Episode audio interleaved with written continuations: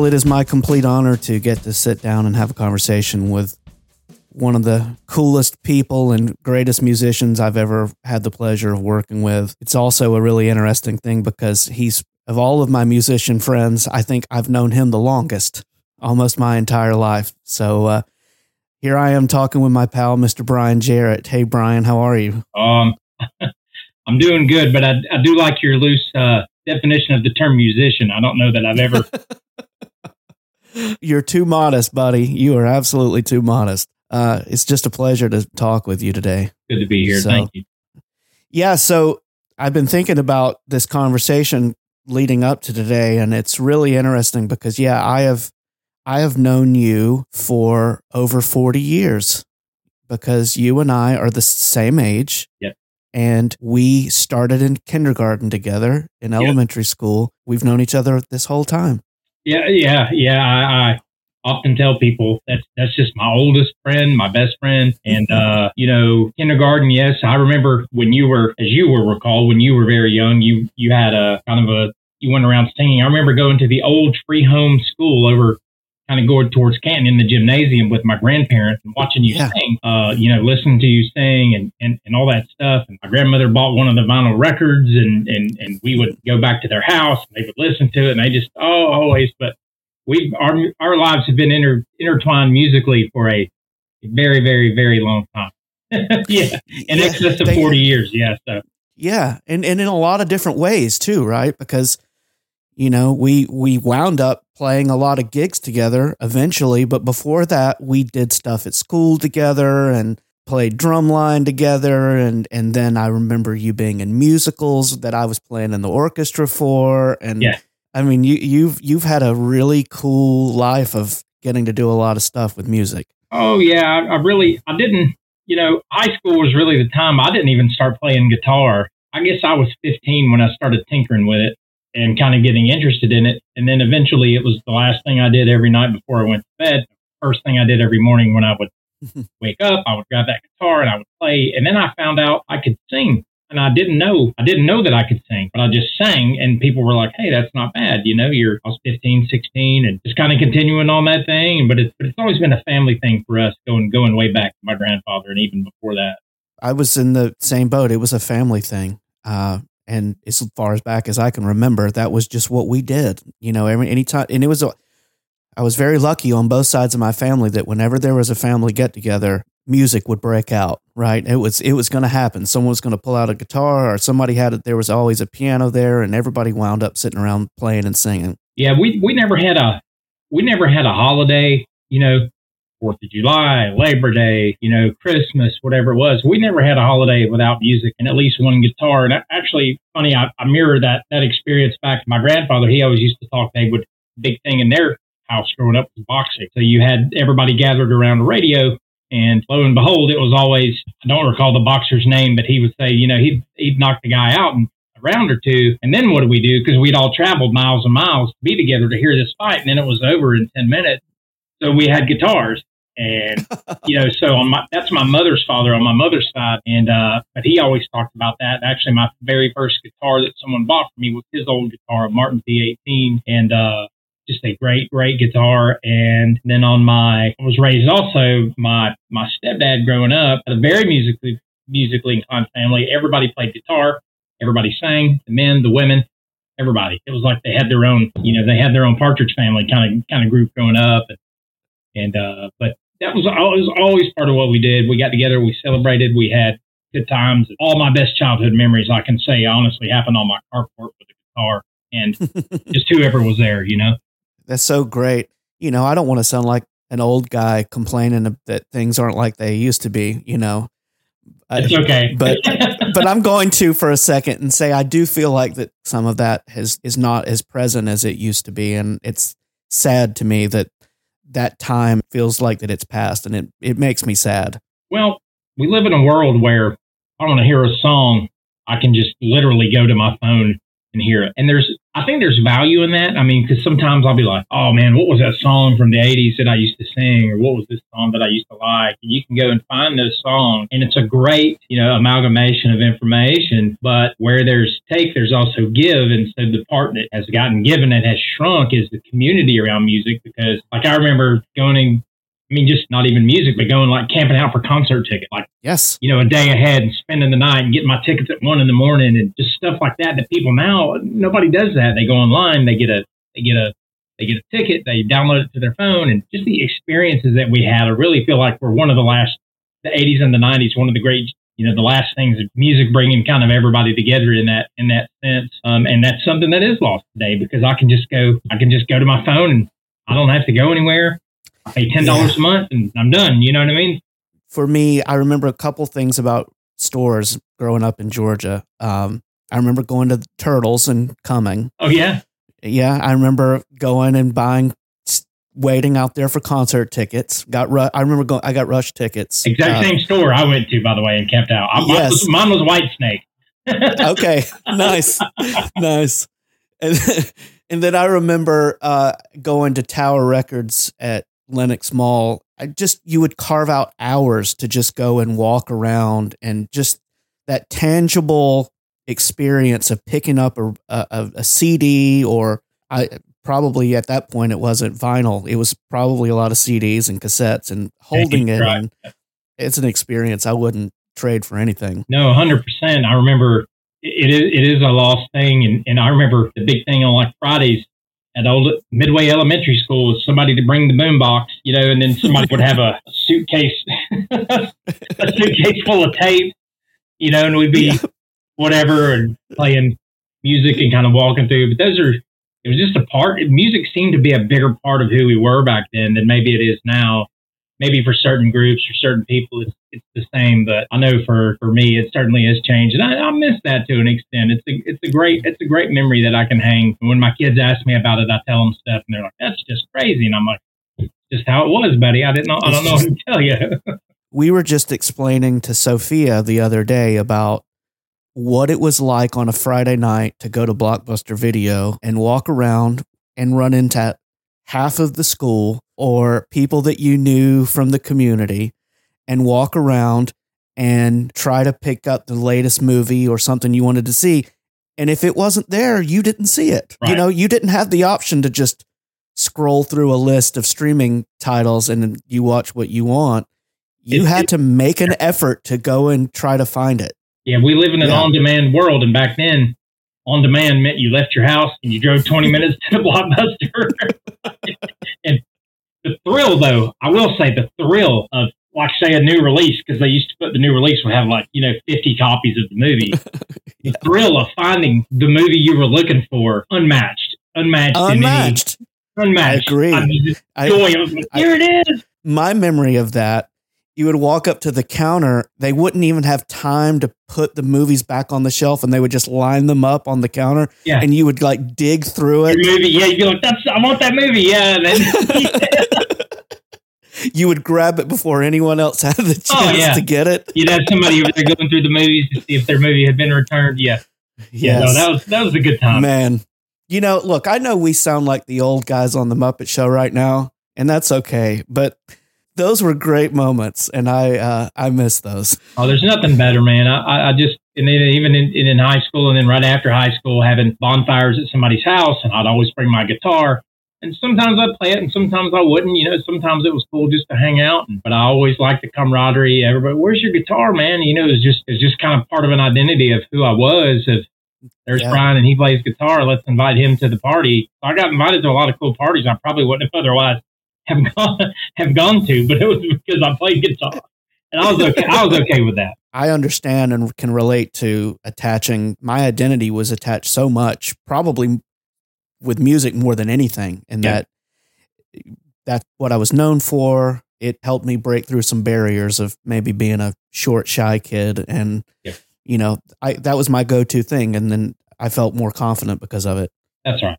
Yeah, and that, that's kind of you mentioned earlier, like uh, the musicals and things like that that I did. Um, you know, we did a couple here and there, and I my big thing was my senior year. I was Daddy Warbucks and Annie, and uh, and that stuff being able, coupled with like guitar and being able to perform in front of people, really made an impact because it was I was the, um, you know, you said you were the short shot kid. Well, I was the, I was the, the jovial fat kid, you know, and it was like, it, it, but finding ways to interact with people beyond just, oh, I'm popular or I'm this or I'm that. Um, but, but finding those ways to interact was always very important to me. And music did that for me. Music, you know, guitar and then, um, you know, and then getting into musicals and singing and just the really kind of putting your all into you know into that and making sure that you do it you want to do a good job just naturally and it was just one of those things that always spoke to me and stuck with me forever and it has been a big part of who I am and who I've been for the better part of 30 years. Yeah, it's uh I understand. I I understand 100% what you're talking about. Yeah, I get it. So so let's talk let's go back to when we were little kids, when we were little. So we grew up we both grew up in the Midway area, which is the big metropolis of between Alpharetta and Cumming, Georgia, uh, yeah. South Forsyth County. For those of you with uh, with an atlas that may want to look at it, yeah, um, that's where we grew up. Um, how was how was that experience for you? I, I mean, when uh, geographically, eh, for me, I, I loved where we lived, and you know, how was that for you? It was, yeah, it was the great thing about growing up in, in Forsyth County was uh, the sense of community. It always seemed wherever we went, and my stepdad was a mechanic, so a lot of people knew him. A lot of people brought, you know, cars to them. So we were, we were, um, you know, in certain circles, I guess I'd say, you know, he was a lot of people knew him and he knew a lot of people. So anytime we went somewhere, but it was good, easy living as far as there wasn't a lot of, you know, contrast that to today, and I don't know how many people even live in Forsyth County now. It's got to be in 250 to 300,000 range of, of, the amount of people that live there. I have no idea. Feel feel free to fact check me on that if uh, if you're out there and you have so the desire. But you know, growing up, it was a small town. It was uh, everybody kind of knew everybody. Everybody ate at Doris and Paulette's. You know, everybody you know, we had those famous little restaurants and cafes and stuff. You had the Super D on the square where you went and got toys, and you had, you know, it was just a, it was just a way of life that was very simple. Um, not, not at all what it is today. Today, there's a lot of, I don't know, what would you call them, highfalutin, you know, folks that live down there. It, it was a, a rural yeah. community. It was uh, agriculture. It was farming. It was chickens. I can't count the amount of chickens that I've seen in my life. In, I don't live there anymore, but I know they're still there. But it, growing up, I had a great childhood. I think I had a great, um, a great childhood. We were, we were always very stable. We were always, you know, there was always something to do. Um, well, I say always something to do. When they built the movie theater, maybe there was always something to do. There wasn't a, it just wasn't a whole lot in the town, you know. So not like it is yeah. today at all. It's a, it's a mecca for entertainment now, but back then it really was. You had the roller rink. You know, I spent a yeah. lot of Friday nights at the skating rink, uh, trying not to fall and break whatever bones I had. That you. was it. You know, it was, it was, the eighties. It was big hair and roller rinks, and that was it. You know, it was it was simple. It was yeah, it was. It, yeah, that was it. If you wanted to go to the mall, you had to go to at least for us, we had to go to Perimeter Mall, yeah. or you went up to like Gainesville. So it was an it was thirty minutes to an hour if you wanted to go to the mall. And it was people cruising around in the parking lot of Tri County Plaza uh, right. on the weekends. That was oh, it. Yeah. That was the pace of life back then. Yeah. I had an aunt that used to take us. Uh, my my uh, my aunt would take us to go cruising. Yes. at the time, I would say she was probably in her she's probably in her mid to late twenties, and I was probably thirteen or fourteen, and she had this big brown monstrosity of a car like a Lincoln Continental or something. and you know these guys are all cruising in their pickup trucks and their cool cars and Camaros. You know, was a big thing. And here we come. This thing's smoking. You know, we're cruising up, you know. But yeah, it's, it's, those are good times, man. The cruising and just just hanging out. You could go anywhere in town and find friends, you know. Yeah, it was it was so cool. Yeah, I was I was young, so I was always the passenger in someone's vehicle driving, you know, driving around in the parking lot. But I, yeah, those memories, man, I'll those I'll remember those forever. It was so cool. oh yeah, it was it was a good times. It was a good times growing up there. Yeah. It was it was uh sometimes I miss it, but then when I drive down there and see the traffic now, like it, I sound like the old man on the Muppets, like you said. I just want no part of that. I work from home now. Like I'm, I'm good. I don't need to, I don't need to commute anymore like that. Yeah, ex- exactly. Um, so when you were growing up and uh, in those early years of your life, what kind of music was playing around your house? What did, what were your what were your parents listening to, or what were you listening to? Yeah, yeah, I would say, um, you know, younger, it was always country. It was always country with a little bit of, you know, we had a um, one of those big old stereos. You remember they were the big consoles that were like five foot long, mm-hmm. like yeah. a vinyl. You know, we had an eight track player in that. And so um, my mom had, I remember the first time I ever heard Queen was on that eight. She had an eight track of Queen and I popped it in and it was Fat Bottom Girls, I think. Um, and just being like, thinking this is the craziest thing I've ever heard. so as far as what they listened to was what I listened to. And we always listened to the old, the Y106.7 out of Atlanta mm-hmm. that played um, current and older country. I mean, George Jones um, was always a big part. George Jones was my stepdad's favorite. Red Sovine, all those old trucker songs, um, you know, Phantom 309, uh, Johnny Cash, of course, Waylon, Willie, all the outlaw country, what they call outlaw country. That was just country back then, right? So it was right, like, exactly. Uh, but it, but, but a lot of that and, and holidays, my mom would have, you know, because all these country artists would cut Christmas albums, so we'd pop in the Christmas album for, you know, for whoever and, and, and listen to that. But um, growing up, it was always older country. There was always some Southern rock in there because we live in Georgia, and there was, you know, and Lynyrd Skynyrd was always a big mm-hmm. part of, of everything that we listened to, and, and hearing those, hearing all those old rock songs, you know, and and uh, Allman Brothers and you'll hear me. I'm sure I'll mention Allman Brothers. That's probably one of the biggest musical influences, though that didn't come later until my teen years. But growing up, but listening to all that stuff and hearing it, and then rediscovering it later, kind of is the context of like I remember hearing Ramblin' Man and Blue Sky and all that stuff, but not discovering it until later when I started right. playing music myself. And but it was always country, man. It was always, um, you know, Doc Watson. It was always, um, you know, just a lot of the older what I consider now the older country crooners, the you know the uh, the George Jones and the type was always huge around our house. Yeah, well, it was the same for me. Um, yeah. You know, it was Merle Haggard, George Jones, um, yeah. a lot of Ricky Skaggs. He was like he was one of my heroes growing yeah. up. We oh yeah heard a lot of that, and uh, yeah, no, I understand. It's a it, it is amazing how it's kind of like this the the the soundtrack of your childhood, yeah. and then when you get old enough to kind of start being more of an active listener of of stuff you know at least for me you kind of rebel against it a little bit. Maybe you'll you'll say well here's some things that i know i wouldn't get to listen to at home or uh, that wouldn't be playing on the radio at home. But then somewhere along the way maybe you kind of find this middle ground and and find this music that you grew up listening to and then what you chose to listen to it kind of becomes one and the same at some yeah. point. Yeah. Yeah. And I, I think that, um, you know, looking back on music, the great thing about music and the thing that I've always loved about music is that, kind of like you mentioned, I hear this song that I used to hear when I was a kid, but now I'm older and it has a completely different meaning. But I still can relate that back to that memory. Sometimes I can remember where I was, like in my mom's old red Ford uh, Chevy, uh, my mom's old Chevy truck that we used to drive around and, and but hearing those songs, not wearing a seatbelt, by the way, because we didn't do that crap back in the 80s. And that's uh, right. We, but that's right. How music can link you to a memory so very hard, uh, almost visceral in the way that it connects you emotionally and being able to remember, you know, what song was on the radio when this was happening, what song was on the radio, or what kind of frame of mind was I in. The great thing about music is I hear like like you mentioned Ricky Skaggs, and immediately I was like Highway 40 Blues remember being in my being in my uh my stepdad's truck riding, you know, listening to the Highway 40 Blues and things like that. Like just amazing, amazing songs and all that stuff. Alabama was, you know, yes. uh, another one for me. I loved some Alabama when I was a kid. I knew every song. I mean, I, I still do. And, but just those connect me so hard to my childhood. That's just like hardwired into, into who I am and, and kind of musical, those musical memories, you know?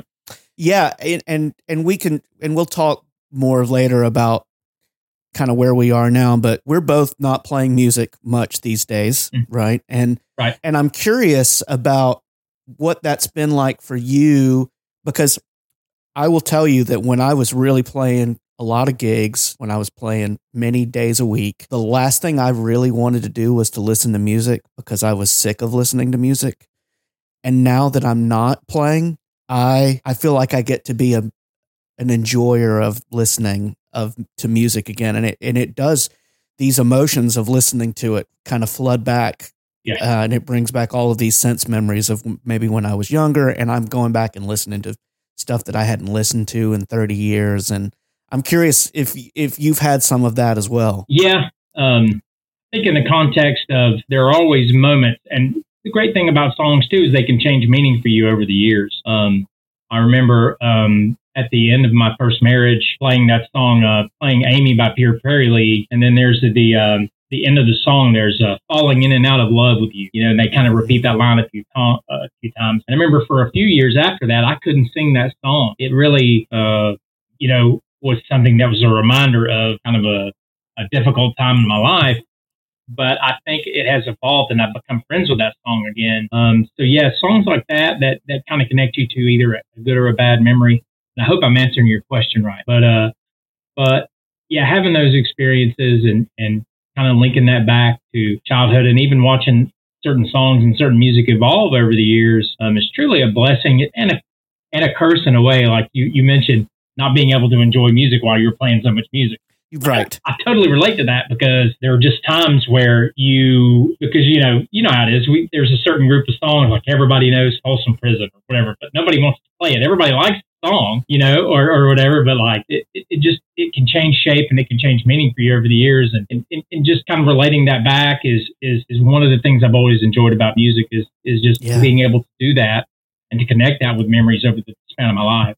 I remember Lisa and I going to a concert over the summer, and I think it may had been the first concert that we had gone to since I was had been playing uh, all the time. Yeah. And I remember her looking at me and saying, "It's so nice just going with you and watching you not sit there thinking about what they're doing the whole time." And I- like, yeah, that you're right. it is so hard as a as a working musician to go somewhere and see live music and to not be like you're playing that wrong or or or just or just being critical of their tone or oh I hear a buzz in the speaker or you know I've spent years and years in bars and restaurants kind of all over North Georgia and whatnot and, but it's hard to go somewhere when there's live music I have to go where I know the music's going to be good I will not I will not go if I know it's going to be crappy That's it. I'm no, like, I'm not going because I'll it'll ruin it for me. But I do know what you're talking about as far as being able to enjoy music. You know, I've gone with my son over uh, this summer. We went to a Michael Jackson tribute concert, um, tribute band concert thing, and uh, he's really big into Michael Jackson right now. Loves all the dance moves, does all the stuff. Hee hee! It's so funny. We'll be in the living room and I'll hear a hee hee from upstairs. You know, but I was truly able to enjoy that. I was truly able one because I don't play a whole lot of Michael Jackson songs, but just the the entertainment value of it and watching him discover music has been a blessing too. You know, so Oh, yeah, right there with you. So we go through elementary school. We're proud alumni of Midway Elementary School, Mustang, Um, oh yeah, the Midway Mustangs.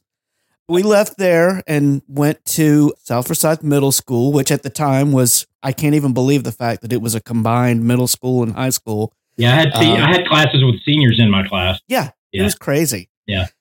Yeah. So we started there as seventh graders and had uh, people who were old enough to vote in, in some of our classes, which was crazy.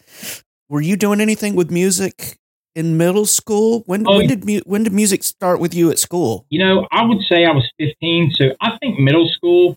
I was more experimenting with sports. Um, I was trying to be a football player. I was terrible at it, thank God. And then, um, you know, I really didn't do anything musically during middle school, and that was only, like you mentioned, we were seventh. We only went to two years of middle school because it was a transition from the old system to the new. But um, I don't remember doing anything other than chorus. I did, I Mhm. did, because by then I had kind of discovered I kind of like chorus, and you know, and it was an easy A, you know, and and uh, um, but I think I did I did chorus and whatnot. But really, my freshman year of high school, um, not to skip ahead of- away from the middle school, but there wasn't a whole lot going on musically other than um, I would say going to concerts because I was definitely in seventh seventh or eighth grade when I went to Whitesnake, um, seeing Steve Vai. Steve Vai played guitar for them at the time, and he was a huge Oh guitar. wow, yeah. So he was a huge guitar. I'll tell you what, I'm going to reframe this, and I, the memories are coming flooding back.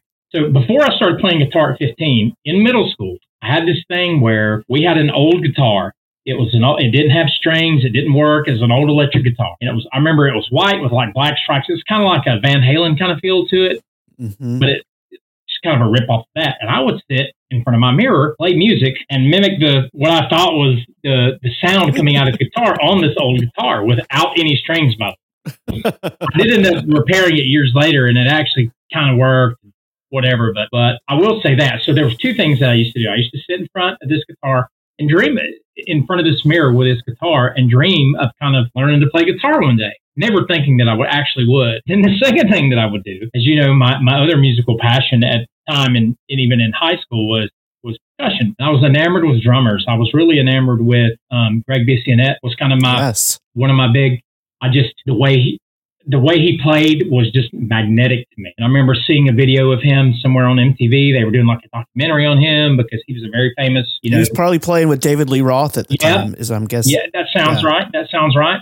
And um, but I would take, remember, you know, hangers and closets now are just a big piece of plastic, but it used to be a piece of wire, and you had a cardboard tube. Yes. I would take those tubes off, and I would sit in front of my mirror again, working on my timing, working on my t- and, and doing all the. And I have no I don't know, jackass idea what I was doing. You know what I mean? I mean, it was just, but it was so ingrained in me. I think it, it's kind of like with my son. Like I have no idea. I like. I, I mean, he sees I play guitar and stuff like that, but he is. Just, it's just ingrained in him. You know, and he gets it from both sides because my wife's grandfather is Tommy Roe. Uh, That's right. Singer from the fifties and sixties, and I think you guys are even related somehow on that front. I don't know. I, but yeah, I think we are. But sitting in front of that mirror, and the drums was my big thing because I felt like I was better at pretending to play the air drums than I was the air guitar. It just sounds so ridiculous, but it was truly one of my times of escape. I would come home, I'd do my homework, I'd do whatever, I'd procrastinate my homework, whatever, but I would go and play these tapes. And, and uh, you know, we had, um, I was a big, that's kind of when I started getting into buying music and consuming music. I spent so much money on, I mean, um, but, but bands like rap, you know, kind of the counterculture to country, right? Let me go punk, let me go awful punk, you know, like, uh, but even, even things like Kiss, George Michael. Uh, I remember George Michael's album coming out. That song Faith was a big deal. Me and my oh, cousins yeah. would all sit around and make up dances to these songs. it, was, it seemed kind of. See, I had all girl cousins, by the way. I just had no choice. It was either play with them or, or don't play at all. Right? So we would always even from a young age, they would make up these dances to like Grease when that soundtrack was out, you know, and it was mm-hmm. popular in the early 80s. But consuming music and consuming all kinds of music. I mean, I had stuff in my tape collection from, you know, like Run DMC, Aerosmith was a big one. Um, you know, Joe Perry changed my life. Um, you know, George Michael, like I mentioned, but all these tapes of all these people. And then I'd have like some George Jones in there. You know, I'd have rap, George Jones, Merle Haggard tape or whatever. And and some what was funny is I didn't have to buy any country tapes because we already had them. So I just right. steal them. Right. I just steal them. Borrow. Borrow is a better word. From yeah. like my stepdad or my mom. And so that was kind of the foundation. Now that I kind of think, because I was thinking about this the other day, I was like, what was I doing? But, but put it in context of middle school, I was consuming all kinds of music. And then we kind of get into high school where I start playing guitar. It's kind of, kind of that, that journey from, from middle school. But it was, I was basically just consuming music in middle school. But that's, I would say that that probably was a springboard for you were developing your ear, yep. you were building your sense of time and rhythm, and then you move into high school, start playing, and all that stuff that you had been absorbing then spits out for you creatively. That's right. right? And and I and I try to you know I would try to tell our daughter that y- you need to be creating as much as you're consuming. Right? right? Is is if, if you consume X amount of content, you need to be creating X amount of content. I agree. I agree. Yeah. I, I think so. And I think that it all kind of started out as a competition between me and my cousin. Uh, I was over at his house and he would come get me and pick me up and we'd go get some food or whatever. We'd just tool around, whatever. And uh, we were at his house and he said, Man, he said, I started kind of playing guitar. He said, Listen to this. And he started tinkering with it. And it was uh, the intro to Dream On by Aerosmith. and I thought, Dude, that is cool he had one guitar. It was his stepdad's at the time, and we just kind of traded back and forth. And I'm like, I didn't even know how to hold it, and but that that competition kind of started off and started up, and then pretty soon it wasn't very long before I was playing songs, you know, for my mom yeah. and stuff. I still remember the first one, "Straight to Hell" by Drivin' N' Cryin'. So that had to be like 1991 or two. Their album had been out for that was just my favorite song at the time she was in the bathtub taking a bath, and I went and knocked on the door. I said, "Mom, I got a song. I think I got a song I can play for you." She said, "Okay, let me hear it." And I play "Straight to Hell." And at the end, my mom, my mom's a beautiful Southern lady. She said, "Well, that sounded really nice." and I have no idea what the lyrics mean. I just know we're all going straight to hell, right? And my mom was so nice about it. But anyway, that was that was the first song I ever played for. Oh, that is fantastic. That's great. yeah. Have I never told That's you that awesome. story? No, oh, I've never heard that. And in the floor outside my mom's bathroom, I'm playing I'm going straight to hell. It was Oh, that's fantastic. Yeah. yeah. Said, well, that was nice. I was like, okay, cool. Mom likes it. So oh. I went back and learned more songs. There we go. the bar has been set. The bar has, the bar has been set.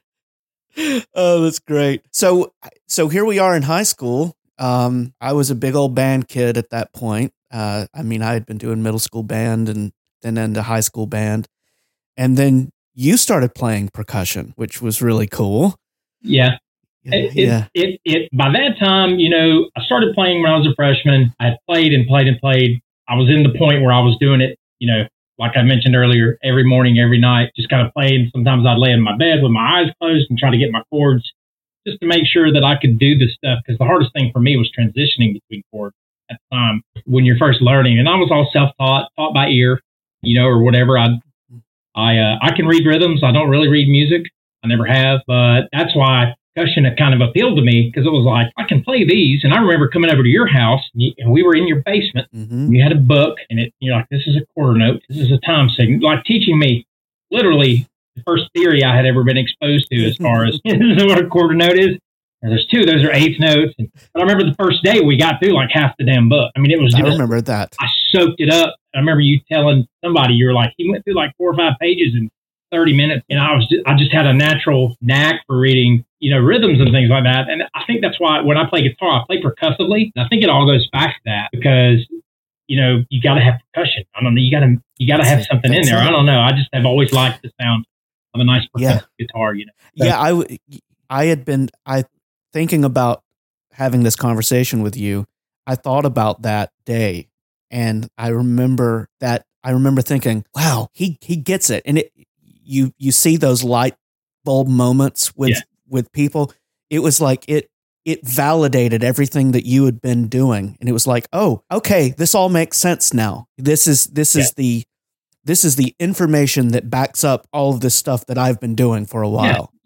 Yeah. it really kind of cemented everything because it was like oh this is stuff i've already been doing. I just didn't know that i was doing it does that yeah. make you know? Does that make sense? Yes, absolutely. and knowing sense. where yeah. the changes were, and knowing you know, and I remember discovering uh, something that stands out about me about my whole musical experience because I wasn't a musical person really, and I didn't play. I played half of my junior year. I remember during concert season, and then all of my senior year, I did both marching band and then and then uh, you know concert season and all that. But I remember it just kind of cementing for me what I had kind of known. It was just it was like discovering something that you already knew, but you you know what I mean? You just hadn't quite placed the connections together yet. And when that yeah. happened, it was really I kind of had a knack for the rhythms, and I kind of had a knack for you know, and I never got beyond playing bass drum, but um, you know, I can't do all the all the fancy, you know, paradiddles and all the. I still I do this thing where I do paradiddles on my chest like all the time. It's it's a habit. I, I do it too. Seriously, just just I'll be out somewhere, I'll be patting my chest, and people will think it's so funny, but I'm drumming. It's it's it's just it's just kind of in me. But it was it was truly that whole musical experience during high school, and really even marching band, and you know rhythm, and being I thought quite good at it. I thought we were good for a little double A school. You know, we were we oh, were oh, just absolutely. a tiny, tiny school. They're like six A or seven A now. I don't know. They got thousands and thousands of kids there. But being able to kind of make that connection was really, like you said, validating. It was really like, okay, this is cool. And then I could take what I learned from percussion and apply it guitar and what I had learned from guitar, kind of about performing in front of people and stuff, and kind of mixing that all together was kind of what formed my identity early on. You know. Yeah, no, that's it. And I wouldn't trade anything for for my public school music education that I got. And I think the things that I learned starting in the seventh grade, I still I used every time I would go and play a gig somewhere. I mean, that was it. Really, what did they were the building blocks of my whole musical life, and it. I think it's important that that kids get involved if they, if they have an interest for music in any way, getting involved in an organization of like-minded people and playing and having to rehearse and learn music to perform together. I think it's important because that learning the process of it, I think, is what is the most valuable lesson of it is learning how to learn it. Right. Learning how to learn it, learning how you learn, because different people learn different ways. But I think the thing you connected there was playing music together because I've had fun playing music by myself for people. Don't get me wrong. There's absolutely nothing like stepping up on stage, with a bunch of your buddies, and the and producing something. You know, I can play the same song, but you never, and I don't care what anybody says, you never play the same song the same way. And so I've always looked at it like we produce this art, we create this content, and it's truly a special moment. And maybe I'm overthinking it, but it's just kind of how my, my philosophy has always been of, you know, of creating these moments of, of, you know, serendipity or, uh, or of appreciation and kind of getting that energy back from people. It's the best feeling in the world. And you know that you've done something good. And if you're lucky, you got paid to do it. Although, you know, that's not why you do it. I, I always tell people I'll play, I don't, I love to play music, but I'll never do it. I'll never do it for free just because unless there's a call, you know, and I, yep, you know, there's right. a charity or something like that, you know, but it's just, just amazing how all that kind of comes together. Yeah, it really is. Um, and it, there's nothing like getting to play music with other people. Yeah, that, that you like. that's it. Yeah, I, I mean, I I've played peop- I've played music with people that I had met that day and had a great time. But when I get to play with people that I've just love as human beings, there is nothing better. It's yeah. it, it is an experience like no other. I agree. So yeah, yeah, it's great. So so after high school, you went to college. Yeah. And and you were Where'd you go to school? I went to um I went to Georgia Southern, um, mm-hmm. first in Statesboro, Georgia, which is about I don't know three hours, four hours southeast of Atlanta, kind of towards Savannah. Um, went there for a while. Um, had some high school friends that went there also, and always had my guitar. Always had. I took a my first music theory class I ever took was there, and I remember the guy being like, "Hey, does anybody play guitar?" And I was immediately like, "I'm your guy," you know. So what he wanted was at the beginning one of the classes was to come up and demonstrate on your uh, on your instrument what the instrument sounded like, and you know he had like a clarinet player and a horn player, brat, you know all the stuff and guitar, and somebody had a big conga drum or something, you know, and and um, I it's supposed to be just like a 10, 15 second little thing, right? no, I wasn't having that. So I went and practiced because it was like he's like give us like a week heads up. He's like, hey, next week come into class. Let's do a little ditty, whatever. I was, okay. So I just heard, um, I just heard recently. I I got really big into Stevie Ray Vaughan, and I, I'm gonna mess the song up. I don't remember, but there's this lick where he he does, it is an instrumental song. He, you know, it, this whole crazy thing, and I could I was nowhere near that, so I came up with a, kind of my own version of that lick. And it ended up being like a minute long, and he ended up having to stop me. He's like, "Okay, okay," you know, and I'm in there, I'm just jamming on the stage. And when I got done and I struck that last chord, the whole class, there was like 300 people in there. We're like, ah. I mean, it was like, it was like serendipitous. You know what I mean? It was just one of those things. I was like, holy crap, that was cool. That was cool. and that's when I started kind of getting into playing out places and stuff like that. Cause just that energy of getting that back, that love back from people, that was enough for me. I was hooked right then. Yeah. I went to UGA, um, mm-hmm. I transferred up and met some lifelong friends there who I'm still friends with today. Um, music, we started a band. That was the most awful band probably in the history of Athens, Georgia. but it was, uh, we played, I think we played two or three gigs total. But I get, I get there and I'm going around looking for roommates. You know, I need to stay somewhere. I got to stay in an apartment. And I walk into this apartment and there's a set of drums in the living room where there should be a couch, but it's outside. They'd taken the couch outside. And it took me about three minutes to be like, this is where I want to live. Because there was a guitar, there was bass, there was drums. They had beer caps everywhere. Beer. I mean, it was it was crazy. It was a crazy party time in my life, really, of, of just kind of that college experience of uh-huh. you know of, of, of being around people. But I will say that there was a moment. So we, we were called Baja del Sol. We were not Spanish. We it was all a bunch of gringos, and I don't I don't remember why we named the band Baja del Sol, but it wasn't my idea, but we get into kind of playing around um, each other and kind of swapping musical stories. And we had a virtuoso in our house. Okay, was, his name was Bob Ruggiero. He was Italian, the guy from New Jersey, and he had started playing guitar about four months before that. And he played harmonica, and he could play percussion. He had never played music before in his life. And in six months, he was already better than I was. And at that point, I had been playing for five or six years. It was infuriating. he was he was a big Grateful Dead fan and Allman Brothers. We were all Allman Brothers fans, and I remember being in the living room one day and we were kind of running through something and we started playing Blue Sky. And I just remember being like, "This is the coolest." I was probably just standing there with a big shit-eating grin, or excuse me, I was probably just standing there with a big grin on my face of, you know, this is so cool.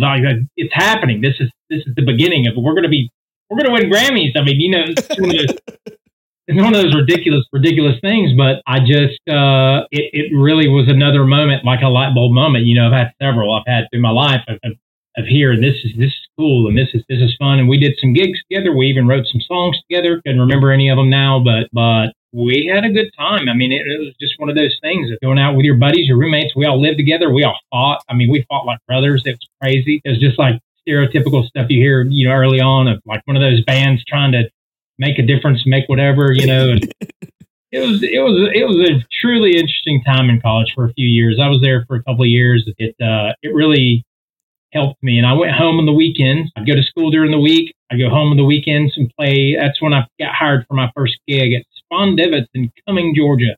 Yeah. Oh yeah. Yeah. Yeah. Yep. I I've played I I played at Spondivits as well, and uh, yeah, that place was a staple of uh, of that area. Yeah, and, and, a lady named Tina Jones. I know you know Tina Jones. Yes, um, was working there and was a manager. I thought she was the most beautiful person I'd ever seen in my life at the time, and I was like, she was. she was like, I played a couple songs for free for like a lunch crowd one day on a Saturday, and she's like, "You want a gig? You got it." And then I would go because in college towns there's no jobs, nobody tells you that there's no jobs for people. it's just all the kids working for, for nothing. So I'd drive home on the weekends. I had a restaurant job at a barbecue place. I'd work 7 a.m. to 1, get cut at 1, 2 to 6, go play music, come back 7 to 11, close the restaurant. It was literally like a, I don't know, a 20 hour day.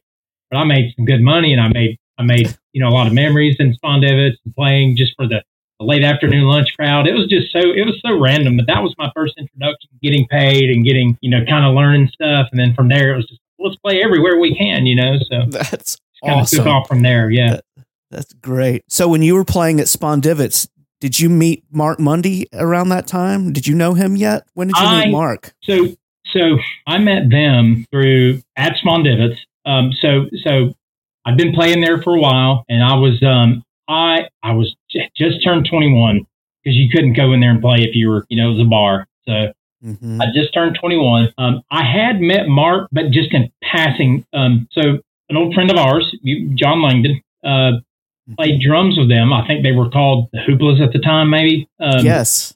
So John played with them. Um, and we had gone to a house. And he's like, this dude's in the Urban Shake Dancers. Uh, he's an amazing guitar player and whatever. And he was. I just remember sitting there being like, this, this dude's on a whole different level of, you know, just whatever. And then the Spondivits connection, their band played at Spondivits pretty much every Friday night or every other. They were there several times a month, you know, and uh, and knowing John and John knew that I sang and stuff. And so one night, um, it happened to where um, their singer Jody Abernathy, uh, Mark Mundy was there. They had a guy that was a chiropractor that played on the bass. I don't remember his name, but he was a chiropractor. We called him like Doctor Nate or something like that. I forget. But so I got introduced to them through John, and one night at Spondivits, and we did a song. They, hey, do you know this song? And I'm like, yeah, I know it good enough to do it. Let's do it. And, and that was kind of kind of more like an acquaintance at first, you know. And that was probably oh, what year was that? It was a long time ago. So that would have been like 90. It would have been late 90s. It would have been late 90s. It'd have been like 99 because I was going okay. to I was going to UGA and all that stuff in 99. So that sounds about right. 98, 99. And then, so I met him in the late 90s. And then just over time, you know, I'd go see them play and I'd sing a song with them, you know, or whatever. And they used to do all these cool. Detroit Rock City was one of my favorites that they did, the Kiss song. and uh, mm-hmm. going to seeing them play. And so we just kind of developed that um, kind of a professional, you know. And then after a while, now I've been friends with the guy for you know, gosh, 25 years, and uh, you know, yeah, I've known him for a long time. He's a good, he's a good dude, great player. Yeah, well, he's he's as good as there is, as far as I'm concerned, and he's, he's okay. I tell him, human. I tell him if he keeps practicing, he's going to be really good one day. yeah, that's right. Yeah, I'll, I'll like say that I'll go to the, I'll go to one of their gigs or something still, and you know they're across the wide now, and I'll be like, you know, if you guys keep practicing, y'all are going to be really good. Yeah, yeah, I appreciate what you're trying to do. I really yeah. do. Yeah, uh, I hear it. I think I kind of hear it. did you uh did you know Matt at the when did you meet Mark's brother Matt? I didn't meet Matt um, until probably years later, but it would have been at um, I met him at um, a bar there in Cumming, Georgia, still there, called Good Old Days, and that would have been more like twenty, probably 2012, 2011, somewhere around in there. But they used to play every Sunday afternoon, and uh, mm-hmm. you'd go there, and it was kind of like a family thing, you know. It was very impressive. Um, they don't have necessarily rabid fans, but they have a ton of fam- family and friends who are all their fans too. So um, going and seeing and meeting meeting Matt I know I met Matt and probably their mother at the same time, uh, Frances, um, somewhere around in there. And I actually did a couple songs with Francis a few times, and just yeah, just they're just they're lovely people. It's a musical family. They, um, uh, I would say, my first gig, I got a call one day from Matt, uh, from Mark. Rather, and he said, "Hey, uh, Jody had been working out. Jody likes to work out, and had dropped the weight on it. And I don't know if he broke it or whatever, but he couldn't play. He was in a lot of pain. And so he calls me. This was probably 2013. Mm-hmm. 2012, 2013, and he calls me and says, "Hey, you you sing, and you know I know you play. You, you can play with me and Wendell." Uh, I'm like, I had to think about it for a second because these guys are like musical heroes of mine locally. You know, I've always said Cumming, Georgia is kind of like a renaissance of music. There's enough talent just in that town to have one of the best, whatever genre you want, really, right? It's quite remarkable how many people have come out of that town. It's it, unbelievable. Is, yeah, it's insane. So, so him and Wendell were playing a gig, and I went and sat my ass right down in between them, and and played as best I could and just let them do the guitar work. And it was, it was phenomenal. But that was my first. So Mark and I really, I'd say our friendship over the last 10, 15 years has definitely been more, more friendship and respect and camaraderie and all that stuff. And, you know, if I ever had a gig I couldn't do, I'd call him. And if he ever had a gig that they couldn't do, they'd call us and really just kind of a musical community, you know, it's been great. Yeah. He's, uh, they're just they're just some fantastic people. And I, I was late to the game of meeting them. Um, I don't think I met them until 2012, maybe. Yeah, somewhere around there. Then I met those guys, but I felt like I'd known them my whole life immediately. You oh, know, oh, yeah. we and, and and and I think their story is similar to ours that they were around music from an early age, around family members that all played music, and eh, kind of grew up being sponges, listening to everything that they could, and just kind of this amalgamation of of what all they listened to, and and they spit out all this creative stuff. You know, uh, the great songwriters, great singers. You know, so yeah, I have just so much love and respect for those guys. Yeah, know? I remember being uncharacteristically excited when they told me you were going to be in the band. I was just, I was so happy. I was like, dude, that is so cool you guys are going to have a great time. Just having those conversations about it. I was very, I was probably more excited than you were for you to be. I could not wait to go see them. It was, um, it was so much fun for me because I got to play a lot of songs that I grew up listening to that I'd never gotten to play. Yeah. And I'd played a lot of those songs with different bands over the years, but a lot of those tunes that that Across the Wide does, um, that Jody sings, that uh, I hadn't gotten to play before, and it was just so much fun and getting to sing those harmony parts with Mark and and yeah, talking about their fans, the, the people that yeah. followed the band or would come to Good Old Days or come to the to the music store when they had that. I mean, and I'm sure you felt the same way. They treated you like family from the moment you met them. Absolutely. Everybody that came to hear them they are just the nicest people in the world. They're the nicest people. And really, that entire community of people, I think they refer to it as the wrong crowd, uh, you know, is, mm-hmm. is, are just genuine, good people, hardworking people who know how to, know how to have a good time, who know how to, you know, support a band. I mean, you you you see the same folks at a lot of their gigs. You see um, just people follow them around locally and even further out. You know, they've gone they've gone several places regionally, but but having those um, having that tight knit community of family like they do um, is definitely something special. And they they they have made themselves a spot among North Georgia music and people know them far and wide. It's just just an amazing experience. That entire community. It's really something special to be a part of, and especially in kind of in our hometown of where we grew up, and you know, kind of seeing that. that that's exactly right. They they have been very instrumental in keeping music alive in that area. Well, and, and continue gonna, to do so. I was going to say that because kind of like you and I were talking about how nobody really does that anymore. You know, this is kind of what it's evolved into because when you go to their gigs, it's kind of like a family thing. And I think we always tried to make sure when we were playing, um, you know, myself and, and, and, and Matt Alexander, um, trying to make sure that we appreciated people coming out because it's a big deal. We live in a busy, busy world.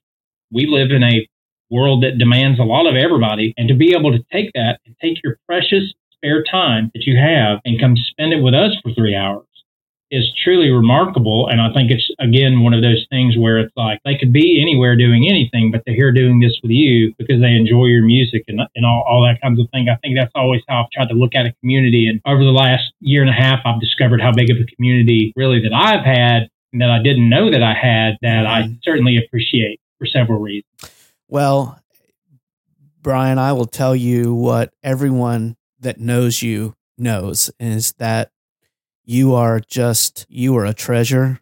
And when you sing when you're on stage playing music for people they know you mean it. And yep. they know that you don't take it lightly. You you don't take it lightly. It's not a gig. It's you're there to to share that experience with the people that came to be there with you. Yeah that's really what it's all about. It's just, it's no different than when I was a kid and we were all gathered out on the front porch. Everybody's there to have a good time. And I don't look at it as a job. I look at it as, as a privilege, uh, a privilege that I get to play this music and maybe people forget about their, their crap for a minute and maybe they remember, uh, or yeah, I've had so many people come up and be like, oh, that song, that song takes me back to when I was 17. I play a lot of you know, I'll play a lot of older stuff. And, um, but people will be like, man, I remember being in my, you know, my Pontiac Trans Am, you know, with T tops and that song came on the radio. But that's again about connecting back to, you know, about connecting back to a memory for a lot of people. Everybody does that. And I truly hope that everybody has that experience at least a couple of times. That's it. That's exactly it. You know, and I consider myself very lucky in that I I've gotten to be the beneficiary of being on stage with you and getting to play and sing with you. And um, we've done band gigs, we've done all kinds of stuff. But for me, the most fun I would ever have is when you and I would just get to play with just the two of us. It was so yeah. much fun. I remember being like in the back of good old days at the back bar or, or maybe out on the patio, you know, just you you have a musical catalog that is just really far exceeds anything. I, you know, I think I have a great musical catalog and taste. But I remember like uh, we were playing um, we were playing good old days, and we were playing uh, God, maybe it was uh, listen to the music or something like maybe some Doobie Brothers or something like that. But just being like I'd never some of these chords I had never even played before. So you know, like that's good. You fooled me, man. you yeah. sounded great. Yeah. you, you know, and one thing I would always tell people about you is that you would you would play and sing every song like it was the last one you would ever get to do. And that is just so fantastic to me. And I, and I it was inspiring and it was something I aspired to do because you know there are times when you're tired you've worked all week and then you've got to go play and the, the your mind wants you to just phone it in. And but man when you were on stage it was inspiring to me to to give it more because I knew that's what you were doing. It was just it was just an inspiring thing to be to be there with you. Yeah, I don't I don't know how to do anything halfway as far as music goes. I don't if if I play a song or I'm trying to learn a song and I can't get it right or I can't at least come up with a version of it that I can uh, you know digest. I don't play it. I play I play songs that I know. I play songs that I can play. I play songs that I can sing. I'm not one to try to venture out of the comfort zone. I'm in a way that I will if I have to, but I definitely am a a homebody kind of four songs and stuff. But people never got tired of the songs that we played, so we just kept playing no. songs. People never got tired of it. I never had anybody come up and be like, "Man, you play that song every time." Yeah, but I sing it different every time because, like I said, you never perform the same song twice the same way, and and just you may come one week and hear uh, a lot of blues. You may come one week and hear a lot of old country. We always just tried to mix it up, you know, keep it keep yeah. it fresh as fresh as we could for people. So I, I've been wondering about this. How did you meet Matt Alexander and start playing music together? Well, it was um, it was 2012, and we um, met through a mutual friend of ours. There was this place I used to play called the Robin Hood Tavern. You actually probably we actually probably played there. I don't know if it was a Robin Hood Tavern at the time. It's been yeah. I think. I think it was. And so they were closing down the restaurant group that owned them. Uh, the landlord of the building where they were, were going to raise the rent, and they were going to be whatever. So they decided just to close down the business. So they had a bash. It was on like a it was like a Wednesday before Thanksgiving or something. Okay, it was like sometime around Thanksgiving that they closed down, if I remember right. And I go. Uh, my friend Jimmy invites me. This guy named Jimmy Cavness, who's another local musician guy, and he says, "Hey, they're doing this jam for uh, uh, the Robin Hood Tavern. They're closing down. It'll be the last one, and then they're closing down the next day. They'll be gone." I'm like, "Okay." So he invites me out, and we had this friend of ours named Gyro. Uh, he was a drummer. Um, honestly, I don't know his real name, but it's not Gyro. but he was friends with Matt through a business association, um, through a business connection. They had done some business together. Matt works at a place that makes signs and stuff, and Lewis, Lewis, that's his name. Gyro they were starting a they were starting a business and they wanted Matt to do anyway. He knew Matt played guitar and whatever. So we go and I hear this guy play and immediately I was just God, this guy is just ripping it up. I mean, he was just slinging these beats. He had an old uh, Telecaster he was playing and um I just remember being very, very impressed with him. And I introduced myself and we talked, and that was about it. Well, the next week, my friend Jimmy calls me again. And he says, Hey, I got this gig at a Mexican place called Cinco. And he was like, um, I got a gig. Our band is coming And we've invited a few people out, come and come and jam with us again. I'm like, okay, you know, I got nothing better to do. And so I went. And then it ended up at one point, myself and Matt, and then we had a bass player and a drummer, and we played Johnny B. Goode. And it was probably like an eight minute version of Johnny B. Goode because Matt just went off on soloing. He's very versatile. He's jazz trained, but he, he has a good ear for country. He's a big, um, big fan of the chicken picking, I like to call it, you know, the Chet Atkins and all that stuff. Mm-hmm. Um, so I met him, and it was just immediately we were. I was just, dude, you're you playing with anybody? And he's like, nah. He's like, I, I go back and forth to Alabama a lot, and um, you know, I play with this band, and we do all this stuff. And okay, you know, and so I get his number, we exchange information, and that's kind of the end of it. You know, that was like the beginning of the end of November, beginning of December. And in January, I get a call from a guy named Steve Berryhill, who you know.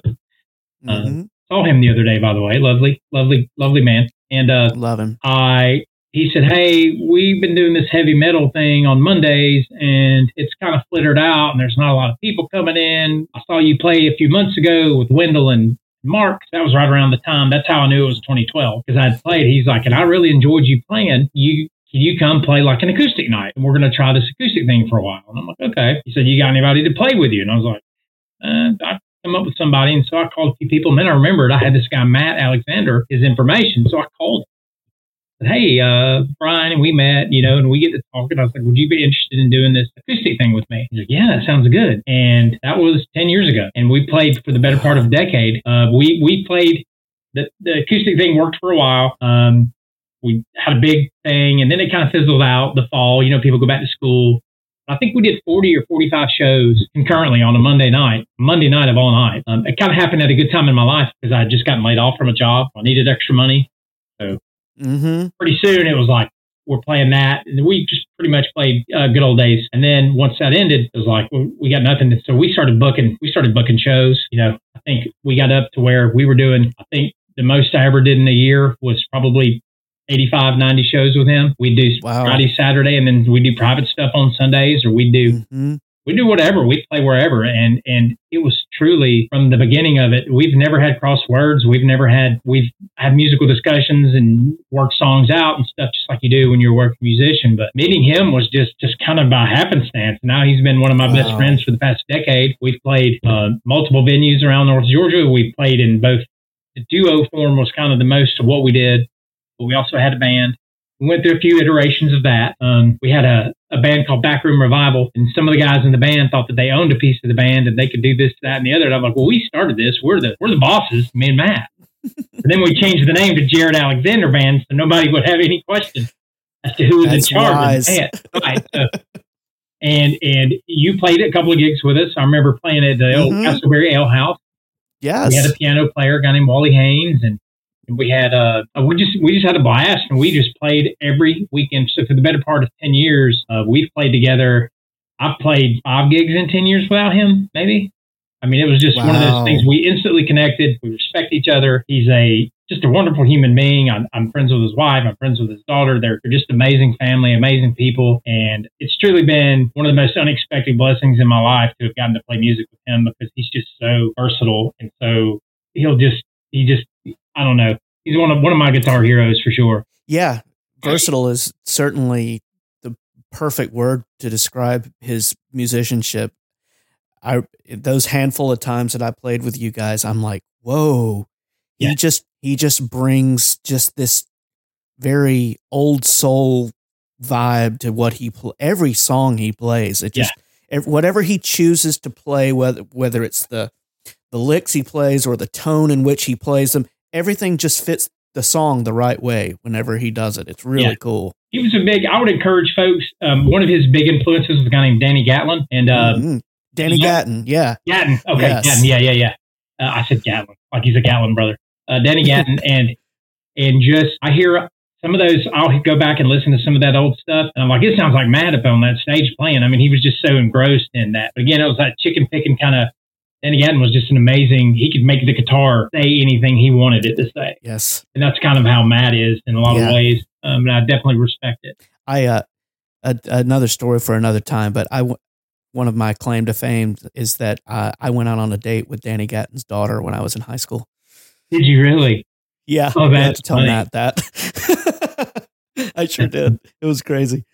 Uh, yeah, his Danny's mom uh, used to come to the post office where my mom worked and found out that I did music and started bringing CDs for to, for my mom to give to me. And then really? lo and behold, yeah, Danny's daughter was going to be in town for a show, and yeah, it was this crazy thing. So, but yeah, it was that was That's it interesting. was funny. another one Yeah, of it's those really stories, right? Like you just we've been friends for forty some years. It's the first time I've ever heard that story. That's pretty awesome. Yeah, was it- yeah, that's right. Well, and here, here's one that that we talked about offline that I had completely forgotten about, and that was you went with me. You went with me on my college visit when I went to look at Belmont You go- University. yeah, you went to go look at Belmont. Yeah, we uh we borrowed your mom's car. It was a white car, is all I remember. She had a she had a, a Chrysler LeBaron. LeBaron. It was a. I was just about to say LeBaron. I swear I was. But we Yeah. drove that thing from your house in Alpharetta, Georgia, all the way up. We were what were we? Eighteen. Yeah. we had to be eighteen. And so you had a friend of yours that had produced some of your earlier records, if I remember right. A guy named Bruce Bouton. Bruce Bouton. Yeah, Mhm. he. He's kind of What, you famous talk in certain circles, especially. You, yeah, you, you talk about Highway 40 Blues earlier. He's he played steel guitar on that cut. Yeah, that's him. Wow, I did not, Yeah, I did not know that. Um, for, He was in he was with Ricky Skaggs in the 80s. for the So folks, for the folks out there in uh, podcast land, uh, Bruce Bouton played steel guitar um, for a guy you might have heard of named Garth Brooks. Yeah. Um, oh, yeah, I mean, so yeah, he's a big deal because Garth doesn't He's have slouchers on his album. But we went to go see him, and he was playing at a club. Um, he was playing at the Bluebird Bluebird Cafe. he was he was at the Bluebird, and First I called only him and time told I him we ever were went- coming. yeah, first first and only time I ever went to the Bluebird. I remember walking in. There's all these pictures of all these stars, childhood heroes, and they're autographed. And you know, we go in, and Gary Burr was playing. And I remember it was around Christmas time, only because I remember they did like a Jingle Bell. They did like a medley of Christmas songs or something. But I remember Bruce just being over there on this little guitar lap steel. I don't know what he was. He was just he was just wearing Wearing it out. And I remember just being blown away. I'm like, I've never heard of any of these guys, but look how amazing they are. And just one of those things where it was truly just, I keep coming back to the phrase serendipitous, but it was just like to have been there in that room on that night with you, with my best friend, doing that stuff, man. It was just cool, it was the coolest experience of my life. It was the first time I'd ever left home and gone anywhere.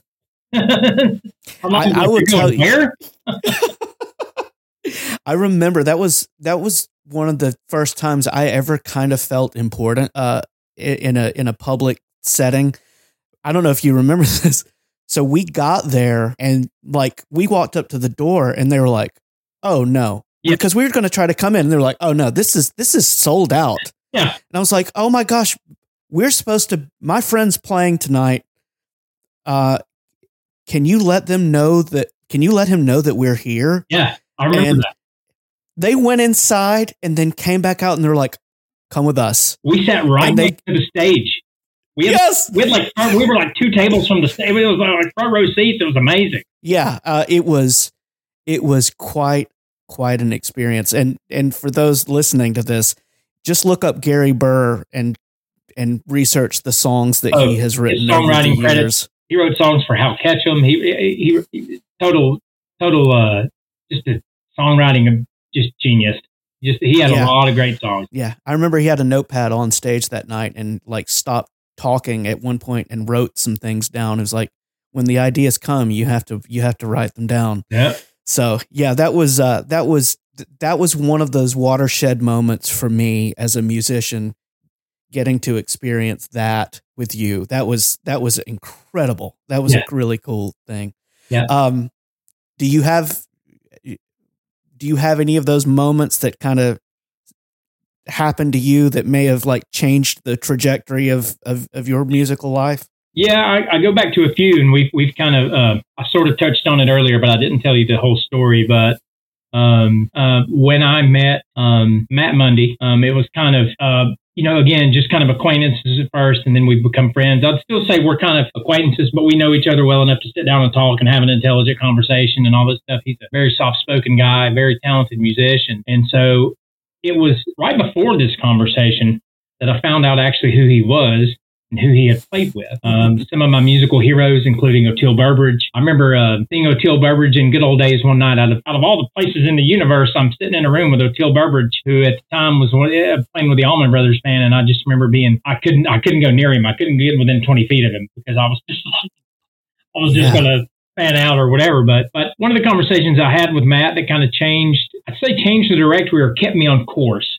Kind of kind of a two edged sword because I remember talking to him, and you know, it was one of those times in my life where this was a few years after I met him, so this would have been probably 2015, 2014, somewhere around in there. And, and I recently just told him about the story. I never told him what an impact it had on me, but I remember expressing frustration to him of, man, I'm just a you know.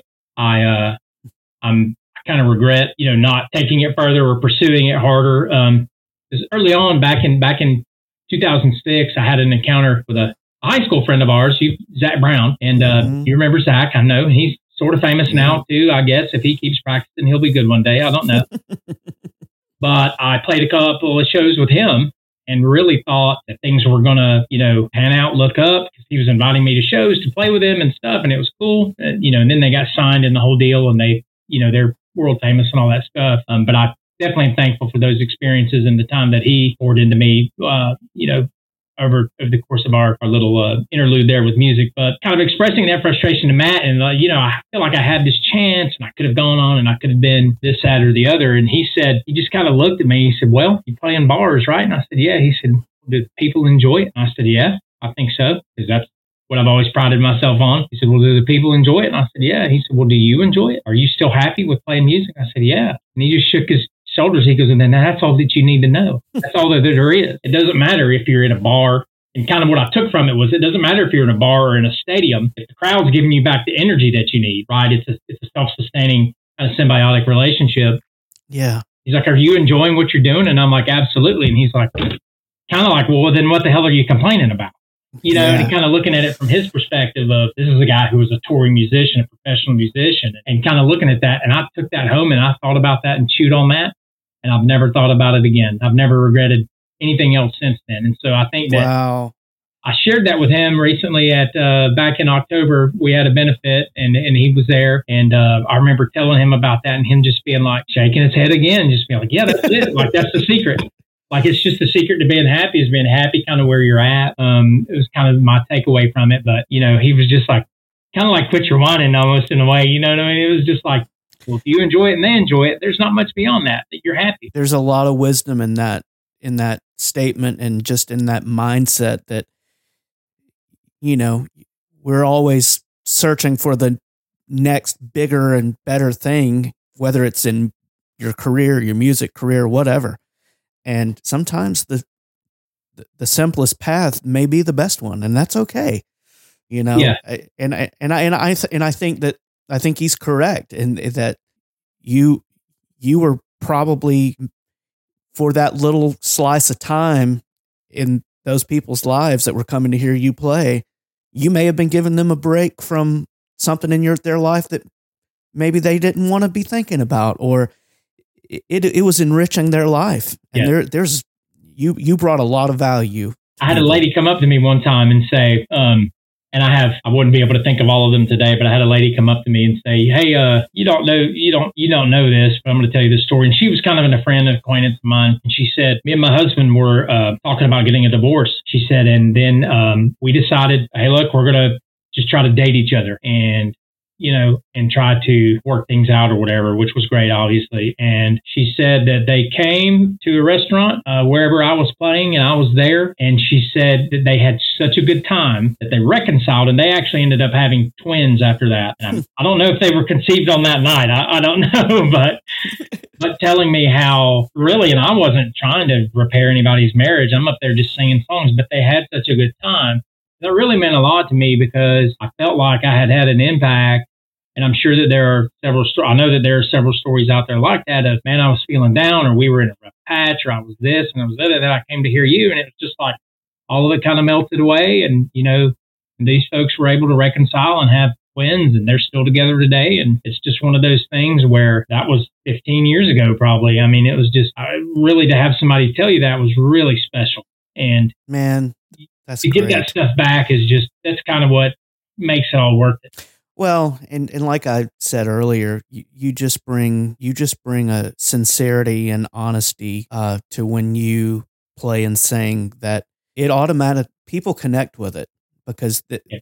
they know you're the real deal, and w- when you also happen to be really good while you do it, that just makes it even better. it so it's it's well. That's why I have good. Matt. He makes me sound really good. Uh, well, I, I, play with I play with musicians who far out far outweigh my own talent. That's mm-hmm. the secret of. Well, what's that old saying? If you're the smartest person in the room, you're, you're in, the, the wrong, wrong room. room. you know, it's like if you're if you're if you're the best musician on stage, you probably need to be playing in a different band. You, you probably should, need to be. Yeah, we've had several stories be, of that over the years. Like, yeah, yeah, yeah. You should. uh You know, I always felt like I would be playing with people that I had no business being on stage with because I felt like they were light years ahead of where I would ever be. But I also learned a whole lot from just getting to be next to them and pick up on what they were doing. You know, yeah. The, cream incredible. rises to the top, and the cream always brings more cream with it. And it's just if you play, it's good to stretch out and play kind of with people who are beyond your musical ability because it really kind of helps you get comfortable with the idea of where you fit into that. Because yeah make no mistake, you know, I know there are bands out there and every single one of them are world class musicians, but there are also bands out there where there might be a guy who's not as good as everybody else, but he fits into well to what they're doing. Um, right. You know, that's that kind it. of thing. So, yeah, that's exactly it. That's exactly it. So, so you're not playing a lot of music these days. Um, and, uh, you know, I know the world misses getting to hear that voice and that playing of yours, Brian. yeah, I, uh, for, for, for those that don't know, and I, I talk openly and candidly about it. I was, um, I can get through this without getting too crazy. Um, but back last year in July of 2022, I was diagnosed with uh, intrahepatic cholangiocarcinoma. It's a liver cancer. It's very rare. Um, it is treatable but not curable. Um, and I say for the first four or five months uh, of treatment, I was fine. I felt fine. What I didn't know at the time is because chemo wasn't working. so mm-hmm. that was kind of a shock. And uh, but then they switched me to a different medication. So I'm, I'm a year and a half into this journey now, and um, it gets to where um, you have complications and side effects, and it gets to where you just physically are just so tired, you know, that kind of thing. So I think rather than continue on and have my music suffer, um, I decided to back in July I played a show actually at Matt Matt's parents had a party. He, I think it was his dad's birthday. He was like 80. His parents are in great health, but uh, but we played a gig, and then I just told Matt after that we got to cancel everything. I can't get into the point where it's a lot of labor, a lot of effort, and I don't think the musical product is as good. I know that sounds crazy, but it was like I just don't have the energy to put into that anymore, and I really want to focus on my health and all that stuff. So yeah, that kind of took a turn. We did play another show back in October because my wife told me I was being a curmudgeon and I needed to get out and made me go book a gig. So I, I did play one at uh, Nofo Brewery up in Gainesville, Georgia, where there uh, they had Mule Camp Festival going on up there, and we played, and, and it was great. But that's the last time I played, and you know, if the opportunity comes along and I feel well enough, I'll play some more. But being out every weekend is no longer a part of what I do, and I, I yeah. I embrace that and I celebrate the fact that I spent so long doing what I love to do and being an able opportunity to meet people and to grow with people, to perform with people like yourself and Mark and Wendell Cox and all those guys and Jody Abernathy and just being able to get up and play with my friends still um, is is very special. Um, and, and to be able to have done that for so long at, at a pretty high clip. I mean, we played a lot of shows a year, you know, so yeah, it was uh, it's one of those things. I definitely look back on it fondly. I still uh, enjoy music and going to hear music. Like you and I talked about at one point, it, it's nice to go sit somewhere and listen to music. I have to make sure that the music's good, you know. But to be a fan and a spectator again is something I haven't done since I was 21 years old, and I'm 46 now. So it's been a yeah. long time, a long time that uh, that I'm able to do that. And I, I'm very, very thankful for it. And to all the people or anybody listening, you know, who was a fan, I just uh, I would just say uh, you know, thank you. That's that's all I can say. You know, Brian, I saw you back in October at the um, the benefit and the outpouring of love shown to you and your family shows how people feel about you and what you have meant to people and what you brought to their lives and you're a treasure. I appreciate that. And I think it, you know, you know, I mentioned earlier about the outpouring over the last year and a half, and I think it's that's kind of a, an outpouring from over two decades of you know playing for people and people hear you and people enjoy it. And so i was really taken aback the very first back in 2022 we did we did one also. And it was the same thing. It was just the amount of people the amount of love the amount of uh, the amount of emotion. We played music. We had fun. We didn't think about anything else. You know at this last one back in october which as i understand it you flew down pretty much just for that just for that benefit and i appreciate that I, I, we came down we loaded up the family and came down yeah. Because we wanted to be there because we love you.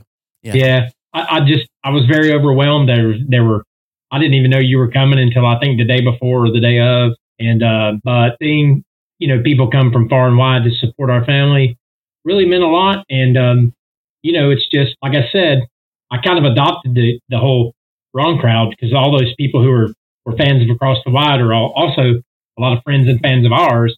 And we would see out at places, you know, and uh, just seeing everybody come together is really a beautiful thing.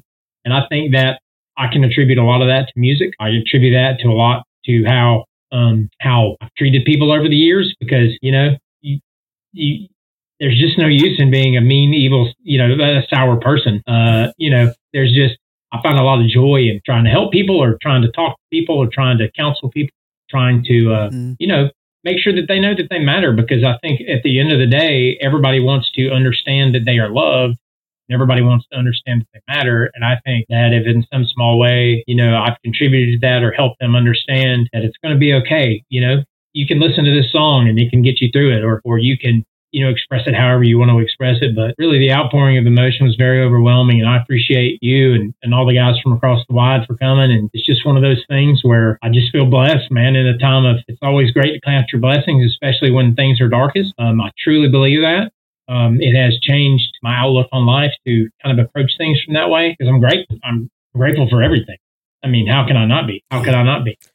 Well, well, Brian, I love you, buddy. And uh, oh, man, I love I you just, too and I just I have since the beginning, as long as I've known you. You're just you're just you're just uh you're one of my dearest friends in the world. You always have been, and I just I'm just I just love you, and we just think of we're thinking of you and your family and praying for you, and just thank you to the thank you for the joy you've brought our family. Thank thank you for the joy you've brought to countless people who've just been blessed to meet you and be a be part of your life. Yeah, it's it's really um I honestly just look at it it's just been an honor. Um uh, and I said this at the the very first benefit, you know, um you don't get um you don't get far in this business or in this venture of you know playing music without depending on your audience and your crowd. And I think I, over time, have learned that they aren't just fans and they aren't just fans and friends, they're family. And learning that you have a much bigger family than you thought you did um, really is reassuring, especially in a time of like today, you know, how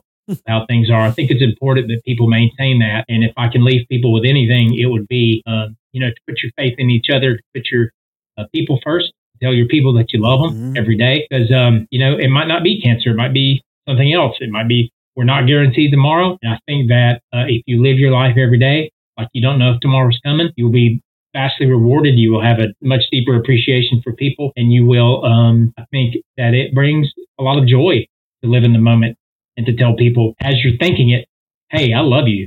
I tell my wife all the time, we'll just be watching TV. I just, I love you. Thank you. You know, and that kind of thing. And being grateful for the time that we are given, whether it's, you know, a short time or a long time, um, because with gratitude comes understanding. And I think that if you're grateful for something, you can't be anxietized about life also. Yeah. I got rough days just like everybody else. I won't pretend that it's all cupcakes and burritos and, you know, cupcakes and burrito. I don't know where that came from. And it's not, but there's always time for joy. I do believe that. Well, buddy, I can't thank you enough for uh, spending some time with me today. Absolutely. And uh, I love you, buddy. Thank love you so much. Thank you. Okay.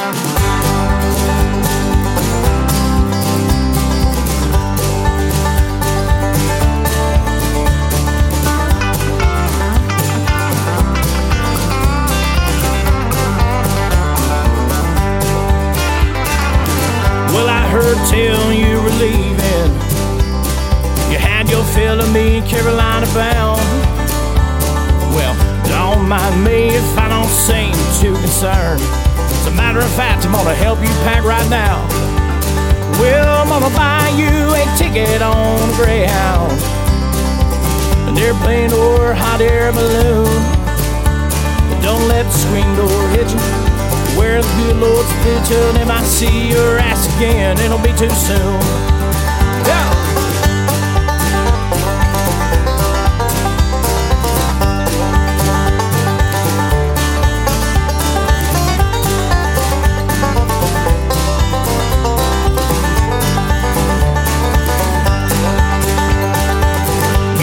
They say that love's a gamble. Well, but go like rolling snake eyes every time.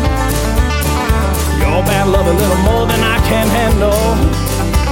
But Every winter breaking even just a barely getting by. Oh no, I'm gonna buy you a ticket on the Greyhound. An airplane or hot air balloon. Don't let the screen door hit you. Where the good Lord split you, and if I see your ass again, it'll be too soon. All right.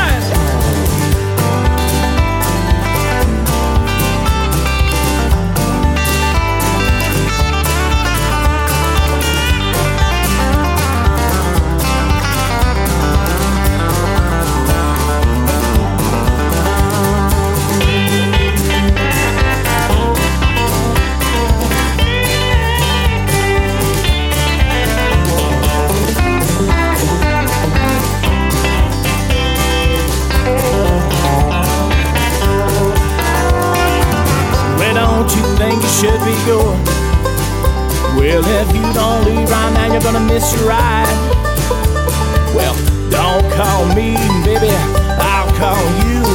When you'll freeze over and money rains from the sky. Well, I'm gonna buy you a ticket on a Greyhound.